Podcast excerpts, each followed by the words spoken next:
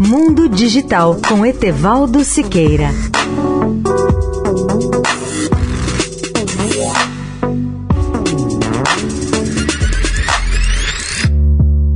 Olá, ouvintes da Eldorado. Em 2021, os investidores aplicaram mais de 12 bilhões de dólares em uma nova geração de startups focalizadas na compra de vendedores do marketplace da Amazon. Este ano o financiamento terminou, com os acordos praticamente paralisados, à medida que o crescimento do comércio eletrônico se reduzia e os investidores se tornavam mais cautelosos. Isso significou que as startups de aquisição, conhecidas como agregadoras, que anteriormente estavam escalando umas sobre as outras, foram agora deixadas de lado Muitas delas fizeram demissões ou foram forçadas a estreitar seu foco.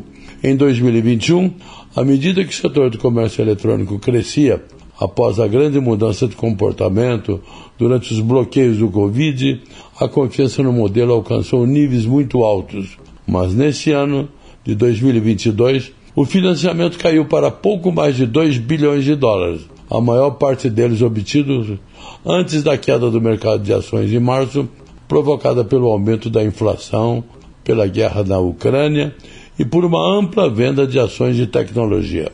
Leia o artigo sobre o tema no portal mundodigital.net.br. Etevaldo Siqueira, especial para a Rádio Eldorado. Mundo Digital com Etevaldo Siqueira.